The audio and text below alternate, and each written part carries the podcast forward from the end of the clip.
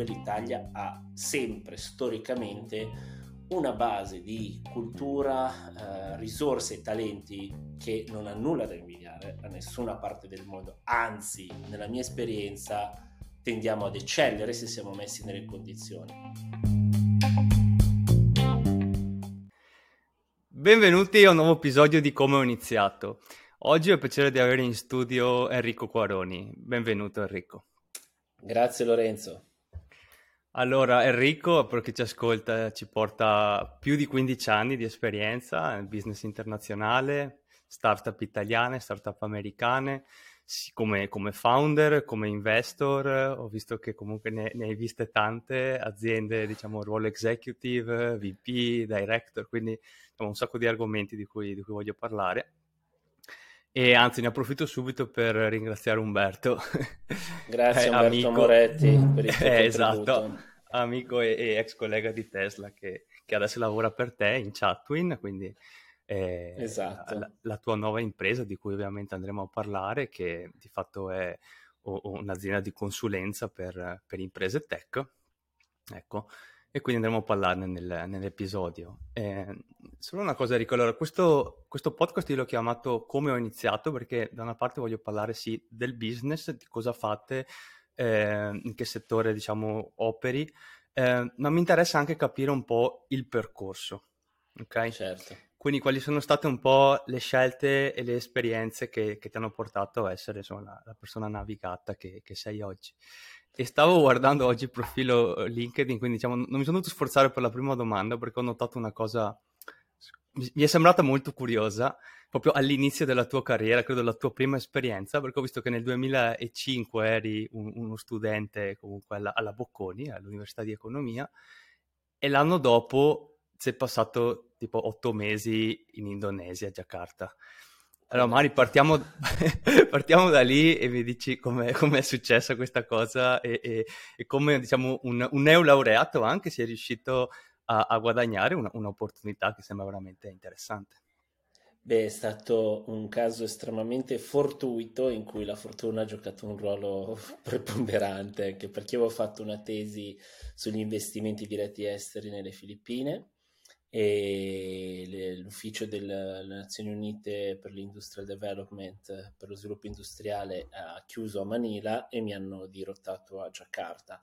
E devo dire che è stato veramente merito dell'ufficio relazioni estere della Bocconi che ha insomma queste connessioni incredibili che mi okay. ha permesso, nonostante non fossi il più brillante degli studenti, a, di fare questa esperienza, perché io sono stato uno studente molto bravo e diligente fino alla quinta superiore, dopodiché credo di aver vissuto una seconda adolescenza all'università perché sono completamente ammattito e ho frequentato l'università con slancio, ho terminato gli studi per tempo, ma non con grandissima dedizione. E questa è una cosa di cui mi pento, perché in realtà avrei potuto sfruttare al meglio in quei tre anni, però io penso sempre che eh, le cose capitano sempre per un motivo, quindi se in quegli anni ho dovuto sfogarmi e eh, dedicarmi certo. più al divertimento che allo studio, si vede che doveva andare così. C'erano, c'erano altre priorità, ma... Esatto. Ma quindi tu eri nelle Filippine o comunque stavi facendo la tesi da remoto in Italia no, sul mercato no, no. filippino?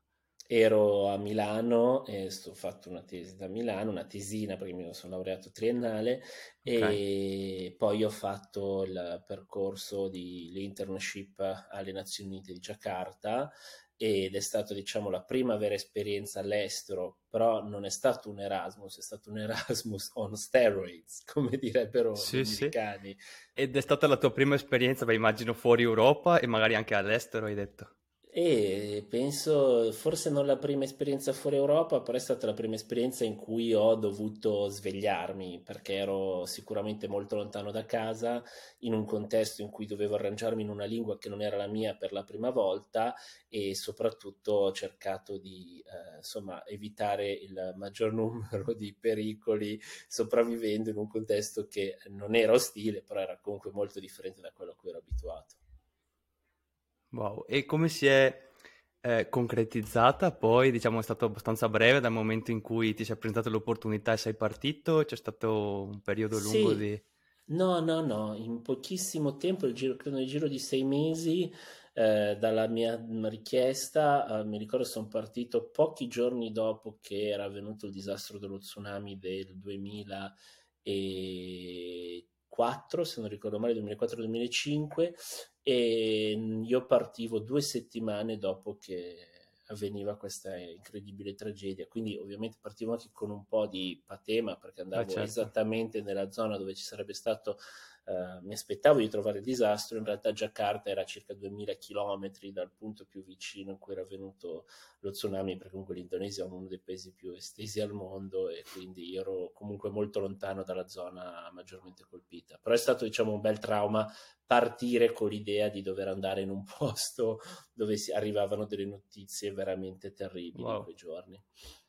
Ok, quindi merito hai detto anche comunque alla, alla Bocconi no, per aver organizzato. Assolutamente, sono stati bravissimi anche perché appunto non ero uno studente modello eppure mi hanno riuscito, sono riusciti a tirar fuori questa opportunità wow. che poi ha segnato tutta la mia vita, eh? è stata una delle cose più importanti che io abbia mai fatto. Infatti ti stavo per chiedere quanta importanza, perché secondo me un'esperienza a quell'età e di, di quel tipo di difficoltà e complessità cioè dall'altra parte del mondo, in più a vivere, lavorare e non fare l'Erasmus, perché comunque sono pressioni un, un po' diverse, cioè quanto ti ha impattato?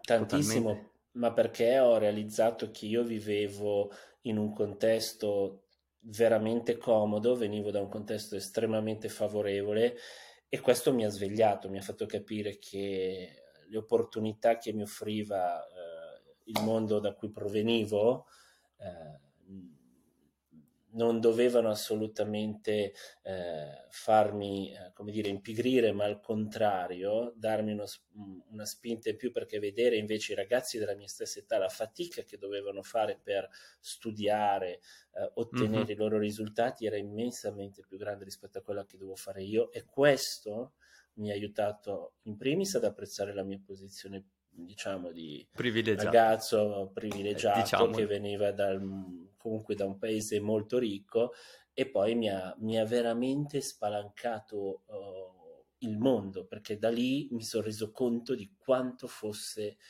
uh, grande l'opportunità che offriva l'essere appunto provenire da un paese industrializzato e poter come dire, avere queste chance in più. Da lì veramente tutta la mia vita ha subito un, una rivoluzione copernicana di prospettiva e di motivazione.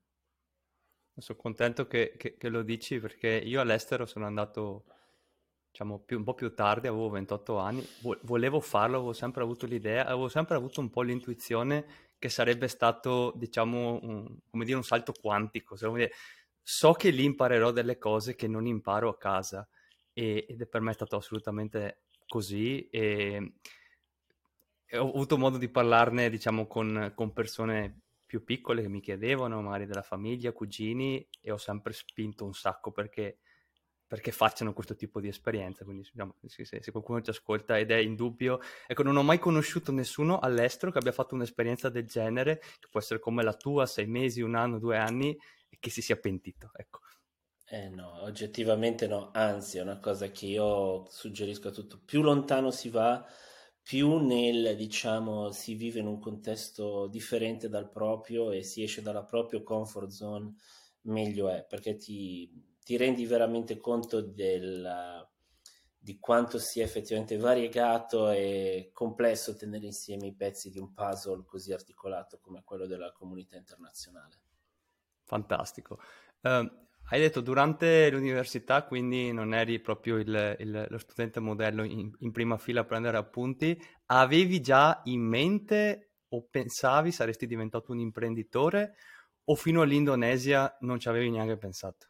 No, in realtà io sono sempre stato guidato da una caratteristica, da una grandissima curiosità, però fino a molto tardi, e questo è un mio cruccio, non ho eh, molto tardi, ave- parliamo di 26-27 anni, non, ho, non mi sono eh, messo nelle condizioni effettivamente di eh, crescere da un punto di vista, come dire, professionale, di mettermi in gioco per, se vuoi, mancanza di connessioni, mancanza di, ma nel senso proprio di mentori veri e propri che mi guidassero in un percorso di formazione perché io non vengo da una famiglia imprenditoriale, eh, ma uh, insomma mi sono svegliato tardi, diciamo, quando intorno ai 30 anni, quando ho avuto l'opportunità di incominciare a lavorare per le società tecnologiche internazionali, mi sono reso conto che c'era un mondo uh, tutto da, da, scoprire, anche se poi in realtà in maniera inconsapevole io avevo iniziato un'iniziativa imprenditoriale che non è probabilmente riportata su LinkedIn, che è stata quella di fondare una rivista Free Press nel 2006, appena tornato dall'Indonesia, una rivista Free Press nel 2006 con un tempismo poco intelligente perché era... E di cosa parlavi? Beh, di comunque musica... dimostra spirito di, spirito di, iniziativa e curiosità sì, sicuramente. Sì, sì, sicuramente. Eh, mh, parlava di musica e cultura indipendente, quindi musica nel 2006, quando ormai internet si stava mangiando la musica e il mercato discografico e di cultura indipendente, un mercato per definizione poco, poco uh, ricco. E nonostante ciò mi sono divertito per due anni e in qualche modo mi ha permesso di avvicinarmi un po' poi a quello che è stato il settore che mi ha permesso di, di crescere, di fare costruire la mia carriera, che è quello dell'advertising. Ed era una rivista online, cioè scrivevi online, era una sorta no, di blog? No, era una, no, no, era una cartacea? press, era sia cartacea che ah. online. Poi... E come si finanziava? Con la pubblicità, con l'advertising. Ok. E quindi lì mi si è aperto E da lì la prima esperienza, pubblicità uguale ricavi o comunque soldi a disposizione. E che è stato comunque anche quella un'esperienza importantissima. In primis perché fallendo ho imparato tutto quello che non si deve fare quando si fa un'iniziativa imprenditoriale. Ho imparato a, a, come dire, uh, a rendermi conto che bisogna avere delle premesse di conoscenze anche proprio tecniche per poter, uh, come dire, impostare un lavoro di un certo tipo, un'azienda di un certo tipo, un'azienda, come dire, che abbia almeno qualche chance di successo e ho scoperto tanti miei limiti sui quali ho deciso di lavorare, di studiare, di, di crescere, insomma. Ho imparato tanto da, dal fallimento ed è stato un fallimento bellissimo, comunque okay. che che non è, fa- non è, stato un vero fallimento perché l'azienda non è fallita, però è dovuta riconvertire in società di consulenza. Quindi comunque era la tua attività, cioè non è che era un passatempo, no, era la tua no, attività no, era il mio lavoro che, sì, era un lavoro che in alcuni frangenti mi ha portato a non avere neanche i soldi per i biglietti del tram, perché ovviamente avevo sbagliato tutto. Okay. Mi aveva permesso in, di rimanere in ogni storia di imprenditore di successo deve esserci questo passaggio del, della quasi bancarotta, quindi va bene, diciamo, ti fa curriculum secondo sì, me. Sì, sì, sì, e soprattutto mi tenevo in forma perché mangiavo poco. quindi... Bene. Eh, esatto. E, e, da lì, quindi, quando hai visto che comunque eh, non era il progetto che ti avrebbe fatto diventare il prossimo bilionario, eh, come ti sei mosso? Con grande umiltà mi sono messo a fare un lavoro, il primo che ho trovato che mi permettesse di campare dignitosamente, quindi mi sono messo a vendere servizi di ufficio stampa per un'agenzia dove però eh, poi ho iniziato a scoprire, per esempio, la, la, possibilità di vendere spazi pubblicitari online, perché l'agenzia per la quale lavoro, eh, lavoravo aveva anche un piccolissimo network editoriale che io ho proposto di valorizzare vendendo la pubblicità online sulla scorta della mia esperienza precedente con Pillbox. E poi da lì, eh, con tanta pazienza e tanta determinazione, nel giro di qualche anno sono riuscito a pagare tutti i debiti che avevo con i tipografi, perché con quella rivista ha lasciato un bel buco nero, che io ho comunque Quindi c'erano onorato. proprio momenti di quel tipo di tensione, tipo sì, devi soldi sì, ai fornitori, non hai...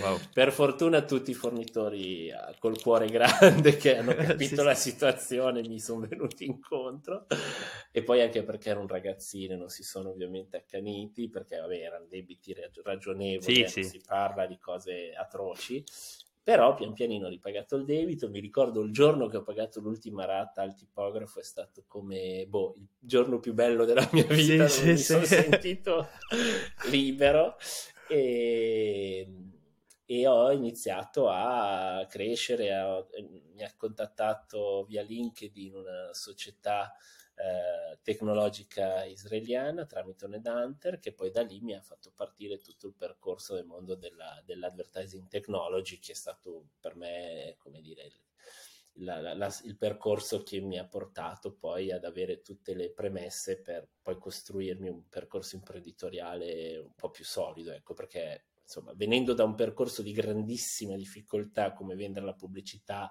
o vendere l'ufficio stampa, fare quelle vendite che erano molto complesse, quando hai un prodotto tecnologico che funziona, trendy, che il mercato vuole, poi non solo vendi, ma vendi come un pazzo. Sì, sì, è, sc- è scalabile, è, è, è, quasi facile, sembra quasi facile, dopo essere esatto. passato per quell'esperienza sì, sì. lì. E una Senza domanda, quasi. a quel punto lì, prima del, del contatto con l'azienda israeliana, avevi mai valutato di lavorare per grosse corporate, grosse aziende? Ci hai provato? No, no, mh, mm, sapevi che non faceva per te? Com'è stato un po' il processo decisionale? Pensa che io non mi sono presentato dei colloqui perché sapevo che la grande corporation non avrebbe fatto al caso mio. Perché sapevo che dentro un'azienda troppo strutturata io proprio non, non funziono. Ed è bellissimo poterlo scoprire, intuire, avere il coraggio di affrontare questa cosa. Io ho sempre sentito che dentro una grande azienda avrei perso mh, presto entusiasmo sì. e quindi ho preferito un percorso magari più ostacoli, più rischioso, ma per me più avvincente. Poi sai, c'è una frase eh, che è riportata sul timpano del Tempio di Delfi, riportata da Platone, che dice conosci te stesso. Ed è la cosa, secondo me, più difficile ma più importante per ogni persona in qualsiasi ruolo. Io sapevo nel mio piccolo che lavorare in una corporate non faceva per me. Seguire la tua bussola, no, è super interessante. Per me, per esempio, è stato cioè, quasi il contrario, nel senso che io ho finito l'università, perché ho fatto ingegneria, che è un'università molto tecnica, molto di studio, non sapevo di veramente non fa- fare niente. Sapevo che dovevo passare per le corporate per imparare a fare qualcosa, ok? Perché se c'è una cosa buona che sanno fare le corporate è comunque diciamo, indirizzarti, processi, certo. training, eccetera.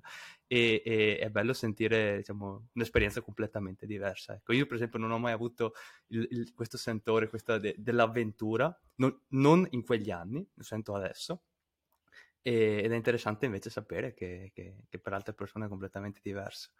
È un percorso a ostacoli, eh? nel senso che comunque fai una cifra di errori, sbatti la testa mille volte, però diciamo è proprio una questione personale il percorso che ognuno si sceglie e io nel tempo ho imparato a capire che più del risultato veramente è, come, è più che l'arrivo, è come intraprendi il viaggio, è come affronti la, la, traversata nel percorso quotidiano, perché poi veramente ogni volta che raggiungi un obiettivo è insito nell'uomo volerne subito puntare a un altro, volere subito puntare a un'altra, a un'altra stella, ecco, quindi ho imparato ad apprezzare veramente il percorso e a viverlo nella maniera giusta piuttosto che a inseguire necessariamente obiettivi sempre più lontani, che poi è quello che dà senso al viaggio, eh? però certo. è più importante il viaggio del, del, del il tema del viaggio che poi dà il nome anche, no, a, a, a, credo non sia casuale il nome della tua ultima impresa di cui, di cui andremo a parlare. E, e, sei un viaggiatore anche geografico, cioè assiduo, ti piace andare in giro? Abbastanza. Abbastanza. diciamo che è una, caratteri- una, mia caratteristica sia per vocazione sia per lavoro, ho sempre viaggiato moltissimo negli ultimi anni avendo lavorato per compagnie o in compagnie eh, americane, prevalentemente californiane, ho importato compagnie dalla California all'Italia nelle quali poi sono andato a finire a lavorare, sono diventato board member nell'ultima esperienza di, di fan player e quindi ho viaggiato soprattutto per lavoro in tutti gli angoli del mondo ed è stato bellissimo perché comunque viaggiare è la cosa che arricchisce di più la tua vita e ti aiuta ad apprezzare poi tantissimo il paese da cui provieni perché viaggiando ti rendi conto di che paese straordinario è l'Italia. Assolutamente d'accordo e tutto partito da quel viaggio in Indonesia diciamo abbastanza casuale. Esatto. Quindi giovani viaggiate. Assolutamente, fino in fondo, finché potete. Esatto. E esperienza ehm, con l'azienda israeliana, co- com'è andata? È stata bellissima perché... Qual era? Di che azienda parliamo? Si, chiama, uh, si chiamava My Things che era una okay. società tecnologica in ambito retargeting e mi hanno insegnato tantissimo, mi hanno dato una formazione tecnologica incredibile, ho imparato a lavorare veramente in maniera molto efficace e ricevendo dei training da delle persone straordinarie che mi hanno dato moltissimo, ma proprio moltissimo professionalmente e umanamente. Con alcuni di loro ancora mi sento, siamo rimasti in ottimi rapporti e devo dire che mi hanno aperto un mondo che poi è quello insomma che, che, che cosa facevano loro? Hai detto digital advertising? Sì, era una società di retargeting, sono quelle società che quando ho iniziato io erano innovative, quelle che ti ripropongono lo stesso banner del prodotto che hai visitato poche, pochi minuti prima. Okay. Quando ho iniziato erano società. Quindi come funziona? Un'azienda le paga affinché loro mettano le pubblicità di queste aziende nei vari siti. Esatto, facciamo in modo che per esempio tu hai visitato un sito di scarpe e mentre visiti il web guardando i siti di notizie ti riappare, ti riappare il paio di scarpe che tu volevi, stavi guardando, nella speranza che ti convinca ad acquistare quel prodotto. Okay. E che, che, anni siamo qui? E 2010, 2009, 2010. Ed è, l'inizio un po' di, del digital advertising o, o, era già forte? E diciamo che erano i primi anni in cui il digital stava incominciando a diventare sempre più rilevante. Cioè 2010 per esempio Facebook, Facebook Ads, queste cose ancora non c'erano, no? Stavano affacciandosi, ma eravamo proprio agli albori. Ok. Buon sì, tempismo, sì. no? Essere entrato in questa industria in quegli anni. È stato, sì, un gran tempismo, mi ha aiutato molto anche perché è un settore completamente anticiclico di, che va in teoria a prescindere dagli andamenti economici e soprattutto un mercato molto ricco, quello della tecnologia e delle tech companies eh, certo. in generale. E per esempio questa azienda o le successive in cui, cui hai diciamo, trattato di, di, digital, di, digital, advertising um, si concentrava in una nicchia di clienti, cioè si specializzava in un tipo di, di clienti, faceva un po' 360 gradi, come, come funziona? Ma in realtà erano clienti prevalentemente e-commerce o che eh, volevano portare gli utenti a compiere un'azione online, come l'apertura di un conto corrente, la sottoscrizione di un contratto telefonico, la richiesta di un test drive. Poi nel tempo sono entrato in compagnie in cui invece eh, c'erano anche soluzioni di brand awareness, non solo a performance, e quindi eh, si è rientrato più nel tema del marketing, digital marketing, eh, non solo a performance, ma anche con altri obiettivi, con altri KPI. Quindi il tema può essere la navigazione del sito. Cosa sì, sì, essere? diciamo l'obiettivo può essere comunque interagire, ingaggiare gli utenti sui media digitali quindi può essere o con l'obiettivo di generare una vendita o una lead o con l'obiettivo di aumentare la visibilità di un brand, però più o meno sì, era comunque tutto legato al mondo digitale. Okay. L'offline, da dopo la, l'esperienza con eh, eh, la mia free press, l'ho sempre masticato poco, ecco.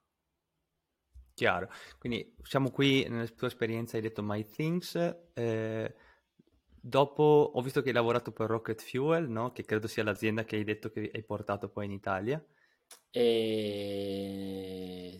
Allora, Rocket Fuel è stata um, un'esperienza che ho fatto uh, dopo MyThings come dipendente, mm-hmm. però prima di partire con Rocket Fuel io avevo importato in Italia Fan Player nel 2013 come rivenditore ed è stata un'esperienza molto carina perché io avevo visto la tecnologia, avevo sentito parlare della tecnologia leggendo TechCrunch, una rivista mm-hmm. che esiste tuttora, sì. e ho contattato direttamente il CEO dicendo sono interessato a farvi da rivenditore in Italia perché penso che ci sia mercato e devo dire che poi effettivamente è andata bene perché da allora ad oggi ci sono 50 dipendenti in fan player, di cui 22 eh, in Italia, l'azienda va molto bene, e però diciamo che nel mentre in cui ho affidato l'azienda a dei cari amici, eh, io mi sono messo a lavorare a tempo pieno in Rocket Fuel perché l'opportunità era troppo, troppo importante. Oltretutto Rocket Fuel da due mesi dopo il mio arrivo si è anche quotata al Nasdaq, sì. quindi ho vissuto un momento veramente esaltante. L'IPO e tutto. E, e, prima di arrivare a quello, um, ti aspetta quando hai mandato la mail o hai contattato il CEO, ti aspettavi una risposta? Diciamo complimenti per l'intraprendenza.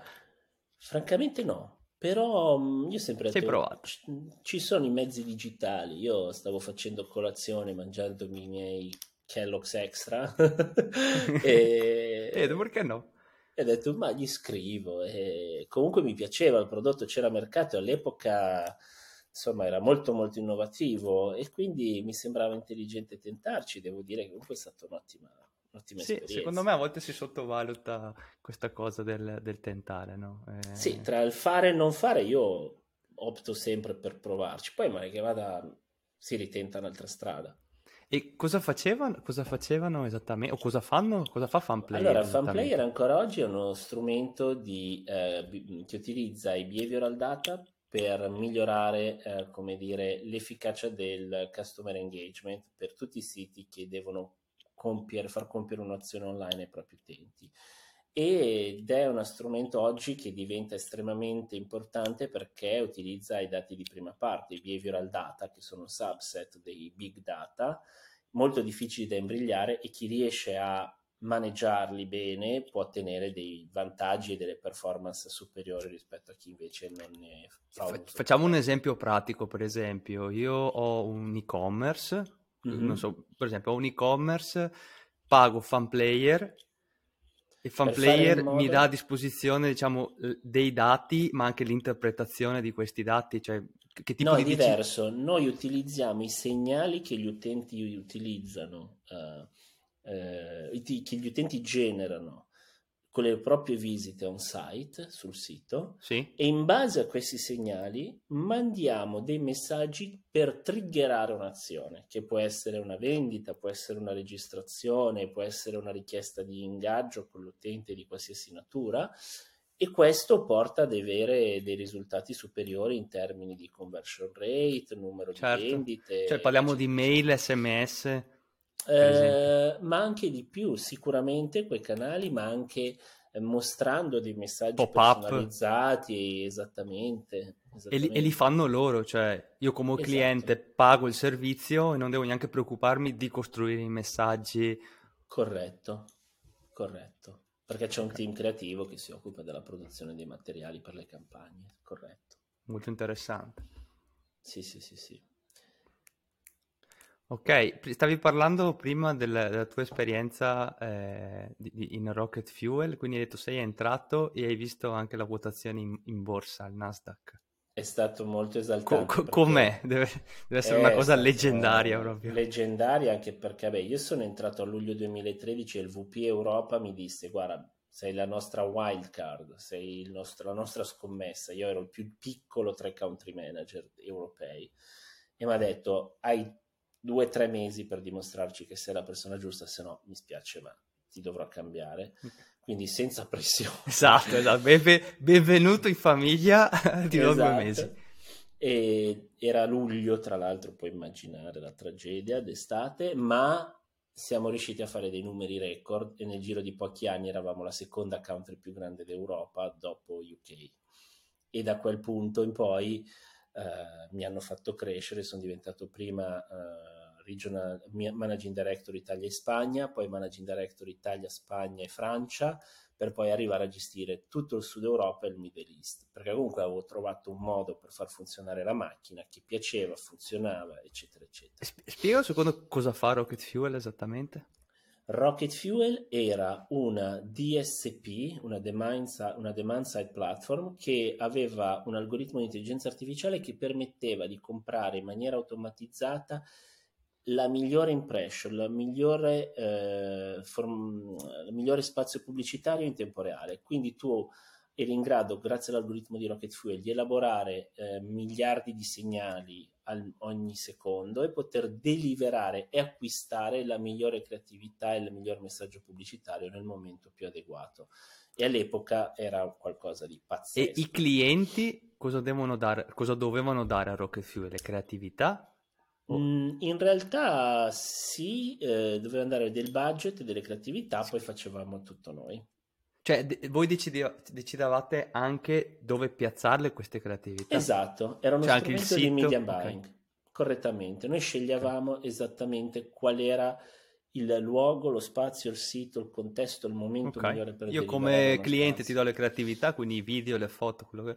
Cioè, il budget e tu ti occupi di piazzarlo al momento giusto nel posto giusto. Sì, alle, oggi c'è tantissime piattaforme sì. che cercano di fare la stessa roba, però al, al, mio avviso la tecnologia di Rocket Fuel rimane ancora la numero uno nel mondo. Rocket Fuel è ancora attiva? È stata acquisita da una grande azienda multinazionale che si chiama Z, eh, infatti Z Global, che sta negli Stati Uniti. Ok, e quella è stata la tua prima esperienza con gli americani, con, con diciamo, la Silicon Valley?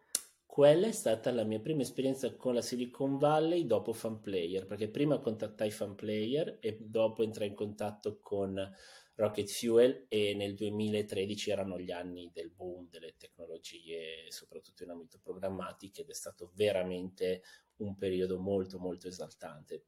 Ho imparato anche in questo frangente tantissimo. Lì ho avuto l'occasione veramente di avere dei mentori pazzeschi che mi hanno insegnato moltissimo. Sia diciamo, le aziende americane, secondo me, sono, vabbè, in questo nel business, sono sicuramente quelle che spingono di più le, le, le, più pazze.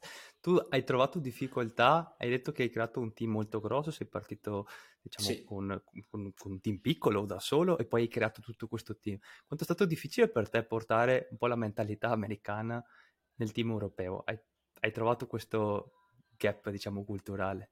Cioè, quando, ti, realtà... quando, ti, presentavano i risultati folli e le deadline che non, non stanno né in cielo né in terra. Guarda, io ho avuto la fortuna di assumere benissimo le, il team, le prime, tutte le prime assunzioni le, sono state incredibili, ho assunto un team spaziale ancora oggi quando ci ritroviamo diciamo ma ci rendiamo conto che razza di squadra eravamo e ci siamo visti di recente settimana scorsa e ancora pensavamo, guarda, abbiamo fatto dei numeri incredibili e quindi non è stato per nulla difficile, anzi, noi a un certo punto eravamo la sorpresa dell'Europa, perché chi si aspettava nel 2013, quando l'Italia si affacciava alla terza triple deep recession, alla terza ondata recessiva dopo la crisi dei subprime, noi avevamo un mercato in Italia, lato Rocket Fuel, che esplodeva e cresceva più velocemente di tutti gli altri paesi, nonostante ah, sì? fossimo gli ultimi arrivati. E lì è stata veramente una situazione alchemica, una condizione alchemica pazzesca, dove avevamo appunto delle persone incredibili, un mercato ultra ricettivo e avevamo azzeccato, se vuoi, proprio la combinazione la formula. narrativa, prodotto, delivery ed è stato... E i clienti principali di che, da che industria venivano? Erano e-commerce? Erano grossi no, corporate? erano tutti, da, da, dai okay. brand, dai top brand, Gross, top Fiat brand. all'epoca, Vodafone, Team, tutti grandissimi clienti che lavoravano con noi perché comunque eh, all'epoca eravamo il prodotto di Programmatic Bind del mercato. Super interessante. Hai qualche aneddoto di quegli anni che si può raccontare? Lavorare con, ti- lavorare con questi diciamo, grossi colossi, anche dinosauri, mi immagino, Guarda, no? italiani. In realtà tu non ci crederai mai, ma le nostre società italiane sono apertissime, ultra innovative e che a noi ci danno, ci restituiscono un'immagine, ma credo più la stampa, il mood, sbagliatissimo. Il mercato delle società italiane, anche le top st- st- spender, le più grandi, hanno dei team di gente sgamatissima, fortissima e molto preparata in ambito tecnologico. Quindi in realtà c'è tantissima narrativa, secondo me... Eh, es- errata sull'immagine delle compagnie italiane. Ovvio, eh, da, da, noi ci si, sembra che si abbia piacere a, parlar mal, a parlarci male sopra, ma io nella mia esperienza continuo ad avere a che fare con queste aziende ancora oggi e devo dire cioè, che li trovi aperti, disponibili all'innovazione? Assolutamente, beh. ma molto più che anche in altri posti in Europa, eh? perché noi abbiamo per esempio una cosa che in altri posti non c'è, che è l'umiltà, la voglia di sentire, di ascoltare cose nuove, zero pigrizia, voglia di, di, di, di studiare veramente, di apprendere, di testare, che è una cosa che in altri posti io per esempio non ho visto. E soprattutto c'è apertura, non c'è nessuna chiusura a testare tecnologie che vengono da altri paesi. Eh, è veramente bello ascoltare un feedback, diciamo, così positivo. Sì, sì. L'hai dato delle grosse aziende, cosa diresti invece del, del paesaggio delle piccole aziende o delle start-up? Eh, guarda, anche quello è una cosa che ultimamente sta vivendo un periodo di enorme fioritura, di, perché appunto ci sono grandissime risorse tantissimi soldi a disposizione, eh, un po' per il recovery fund, un po' perché c'è oggi finalmente un focus e un'attenzione particolare che spero continui su questo mondo perché è solo lavorando sulle nuove società che si può costruire il futuro, non è focalizzandosi sempre sulle stesse strutture o finanziando sempre gli stessi settori che si può puntare ad avere un paese competitivo e resiliente per affrontare le sfide del futuro. Oggi c'è qualità, imprenditori incredibili, in, in una creatività pazzesca, stanno arrivando finalmente le risorse e i risultati si stanno anche palesando perché quest'anno abbiamo avuto i primi unicorni italiani e secondo me ne verranno ancora altri perché finalmente, finalmente ci sono le condizioni per veramente cercare di competere sul panorama internazionale. E quando dici che arriveranno anche, diciamo, i fondi, cosa vuol dire? Che i venture capitalist cominciano a guardare al mercato italiano? O... Assolutamente. Hai qualcosa in mente in particolare? Guarda, c'è un dettaglio molto semplice. L'Italia tra tutti i paesi europei è quello ancora un po' più indietro sul ter- su, per quanto riguarda gli investimenti in società, eh, eh in start-up, sì. quindi società innovative e questo rende il paese molto attrattivo perché i soldi vanno dove ci sono le maggiori opportunità di crescita. E, e, quindi io mi aspetto nei prossimi anni una vivacità incredibile perché comunque l'Italia ha sempre storicamente una base di cultura, eh, risorse e talenti che non ha nulla da invidiare a nessuna parte del mondo, anzi nella mia esperienza tendiamo ad eccellere se siamo messi nelle condizioni. Ovvio che se tu guardi solo il tuo ombelico e non guardi cosa c'è fuori e guardi soltanto le cose che non vanno bene, eh, sembra che siamo un paese disgraziato, ma non è così sotto tantissimi fronti, soprattutto per quanto riguarda la risorsa più importante che sono le risorse umane, ossia le persone. E questa è una cosa che io ti posso assolutamente, guarda, ribadire, confermare e certificare con bolla del notaio. sì, sono pienamente d'accordo e anche io nel mio piccolo ho avuto comunque l'opp- l'opportunità di lavorare con i migliori ingegneri del mondo, delle migliori aziende del mondo e, e ecco, non mi sono né mai sentito diciamo in grossa difficoltà, ma anche tutti gli italiani che, che, sono, che sono fuori, che ho conosciuto, eh, li ho sempre visto difendersi molto bene, proprio perché probabilmente partiamo con meno aspettative, più curiosità, esatto. non siamo neanche noi, diciamo bene, consapevoli delle capacità che abbiamo e, e in genere, insomma, dimostriamo diciamo, buoni risultati. Quindi tu hai, hai una, una, visione, diciamo, ottimista, il fatto cioè, per assurdo il fatto che l'Italia sia sempre rimasta, o negli ultimi anni, un po' indietro nel mondo startup è quasi un vantaggio competitivo per qualcuno che vuole iniziare, iniziare oggi, nel senso che, che c'è spazio. C'è spazio, c'è voglia e ci sono finalmente le condizioni. Purtroppo, per condizioni a noi della nostra generazione, diciamo a noi giovani, io ormai ho 40 anni, quindi mi considero non più un giovanissimo, però le, diciamo le condizioni vent'anni fa erano differenti. Oggi ci sono dei ventenni, venticinquenni, trentenni preparatissimi, eh, col coltello fra i denti, pronti a scalare, affamati. parlano le lingue, affamati e quindi è un, è un momento estremamente positivo e quando cioè, e se il gap oggi c'è, faremo catch up presto, saremo in grado di, di colmare il gap rapidamente e anche con una certa veemenza. Quindi... Il gap con chi c'è principalmente in Europa? E Inghilterra, Francia? Europei, Inghilterra, Francia, Germania, la stessa Spagna sono più avanti di noi su, per quanto riguarda il movimento dei... You know, anche la Spagna è più avanti. E ahimè sì, da un punto di vista digitale sì, ma stiamo arrivando. E quando arriviamo poi ci faremo sentire in senso positivo. Comunque sì, certo. tutti europei, eh? cioè voglio dire, ci amiamo tutti allo stesso dai, modo. Dai qualche idea a, a, a, giovani che stanno finendo l'università o che hanno qualche anno di esperienza, vogliono mettersi, diciamo, in, eh, a, a, fare il proprio progetto. Quali sono le industrie a cui tu consiglieresti un, diciamo, un trentenne di oggi, un ventisettenne di oggi di mettersi in Italia? Allora, ci sono macro trend che secondo me vanno seguiti. Oggi c'è il tema del health tech, quindi tutte le tecnologie relative alla salute, uh-huh. che sicuramente diventeranno importanti perché eh, comunque eh, stiamo affrontando tutti una demografia che vede un invecchiamento inesorabile in tutti i paesi ricchi o comunque eh, il trend sarà quello.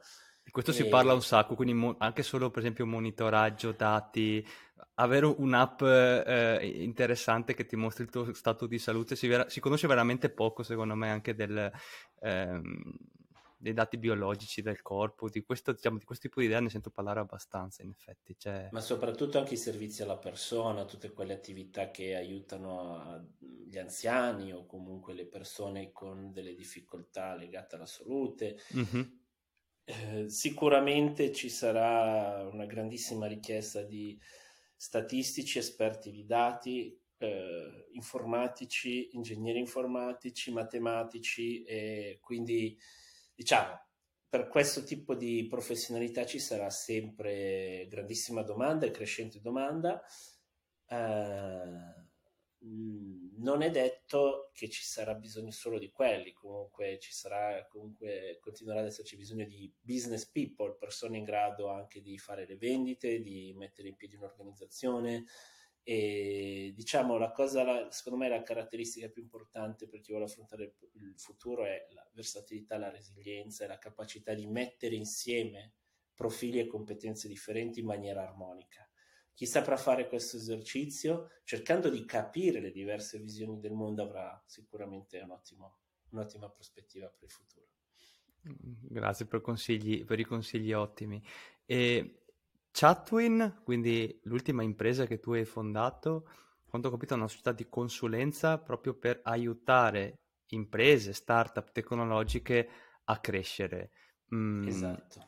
Come aiutate e se un'azienda, per esempio, è in difficoltà o vorrebbe avere questo tipo di mentorship, come vi approccia, come avviene il contatto? Siete voi che guardate il mercato e mi fai sapere un po' com'è il processo, come, come incubate o come aiutate diciamo, queste aziende a crescere.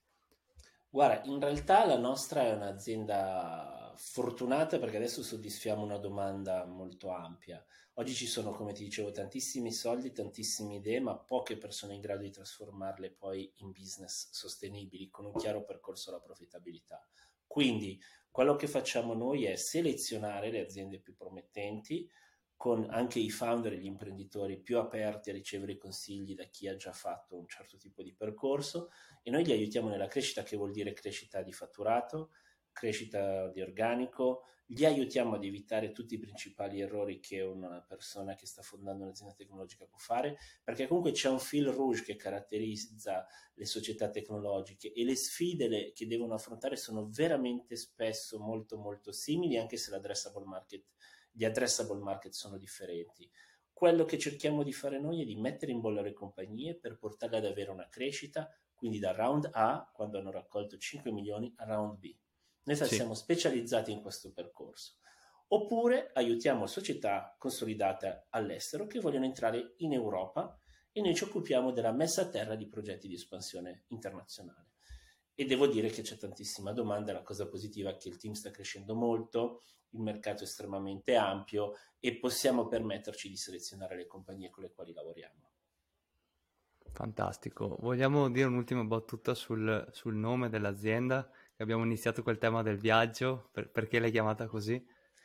E proprio perché sono un appassionato di viaggi, mi sono appassionato di un bellissimo libro che ha scritto Bruce Chatwin, antropologo e viaggiatore australiano, che è diventato famoso con un libro che si chiama Songlines, Le vie del canto, e pensando all'azienda che volevo costruire eh, mi sono immaginato che comunque fare un'azienda, come ti dicevo, è un percorso, un sì. viaggio e il viaggio è spesso periglioso. Per fare questo viaggio noi ci vogliamo porre come una guida, eh, non per togliere del tutto il gusto dell'avventura, ma per rendere il viaggio, diciamo, meno rischioso e più gradevole, quindi più consapevole, ecco.